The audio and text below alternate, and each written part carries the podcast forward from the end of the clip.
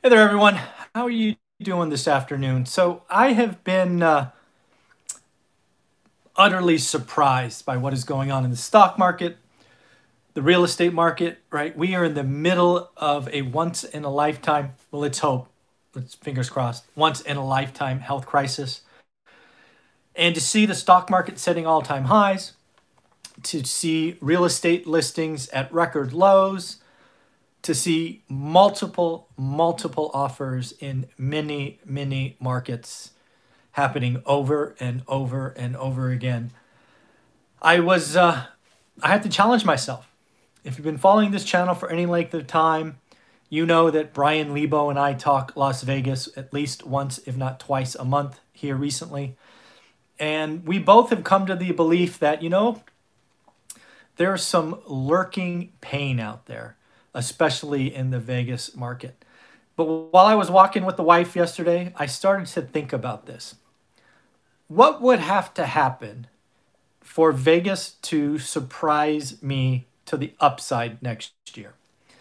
To be clear, Vegas has the highest unemployment rate as of today. I think it's 22% from the Wall Street Journal. Not good news. There's no lo- location based forbearance details out there that I have found, but it is fair to say that Vegas likely is in the top three. I'd be willing to guess the top two, but let's call it the top three. You know, Las Vegas is going through its, uh, you know, first wave or second wave or escalation or whatever you want to call it. They just shut down bars again. So, generally speaking, there is pain to be had. But Brian shared with us just the other day that Vegas took out a 2006 record uh, of $325,000 uh, for the median price. And that got me thinking what would it take for Vegas to surprise to the upside? Because again, right now, 22% unemployment, forbearance, evictions, job loss, underemployment. There's lots of people going back and getting half the hours they wanted. There's just not a lot of goodness going on in Vegas today. And that's why I think, rightly so, people are looking at Vegas and going, ooh, that's going to hurt. But again, this is just a this video, this discussion, this live stream is what would have to happen for that not not to be the case? Well, I can only come up with one thing. Historically speaking, it is obvious that Vegas, Vegas has been a destination, right? You come in, you have your bachelor party, you do conventions, you know, it's very kind of attraction based.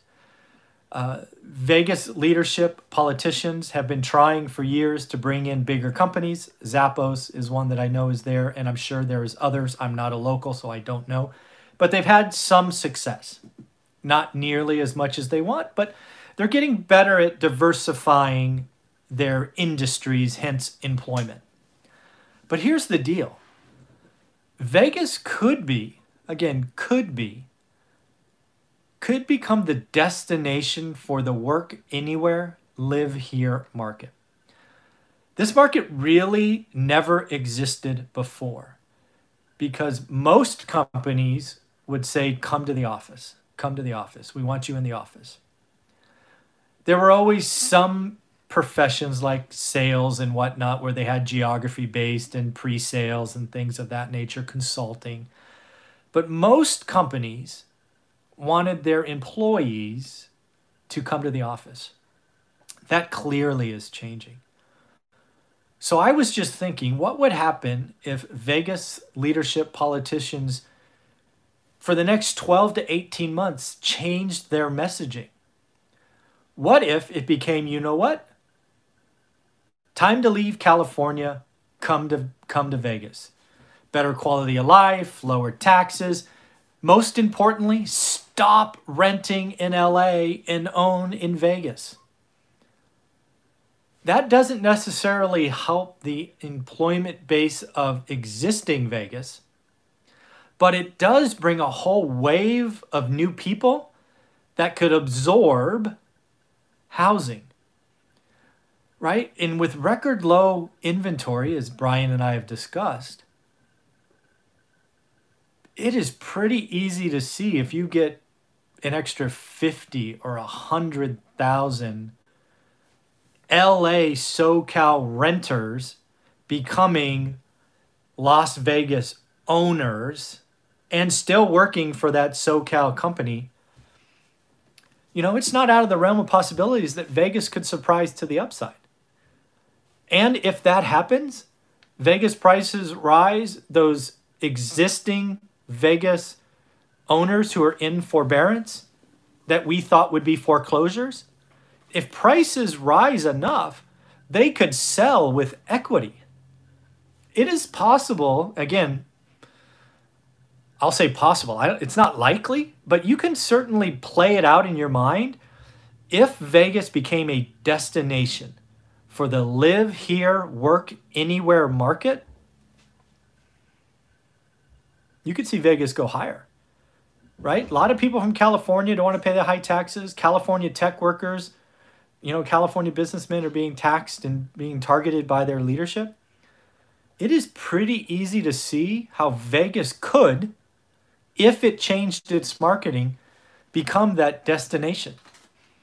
I mean, I don't know if it will. I mean, Phoenix could do the same thing, Texas could do the same thing there's going to be enough people leave, leaving California that if Vegas did that messaging,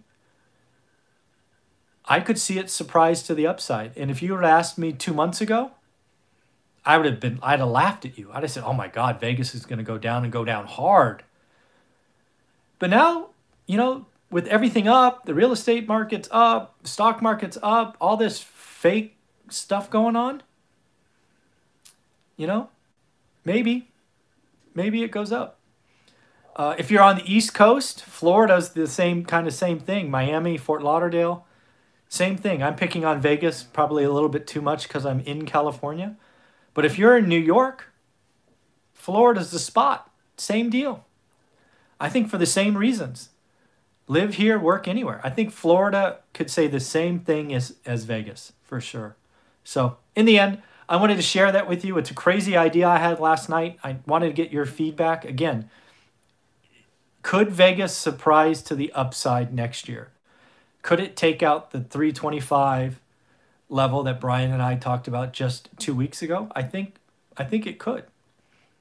I don't know that I want to call it likely just yet, but I'm starting to believe that this forbearance and eviction and all of that pain, it can be replaced if Vegas found a way to import more high end uh, wage earners that live in Vegas but work elsewhere. And then that just sets up Vegas for a nice decade when the casinos and all the entertainment come back. Talk about a double whammy. All right, let me know what you think. Bye.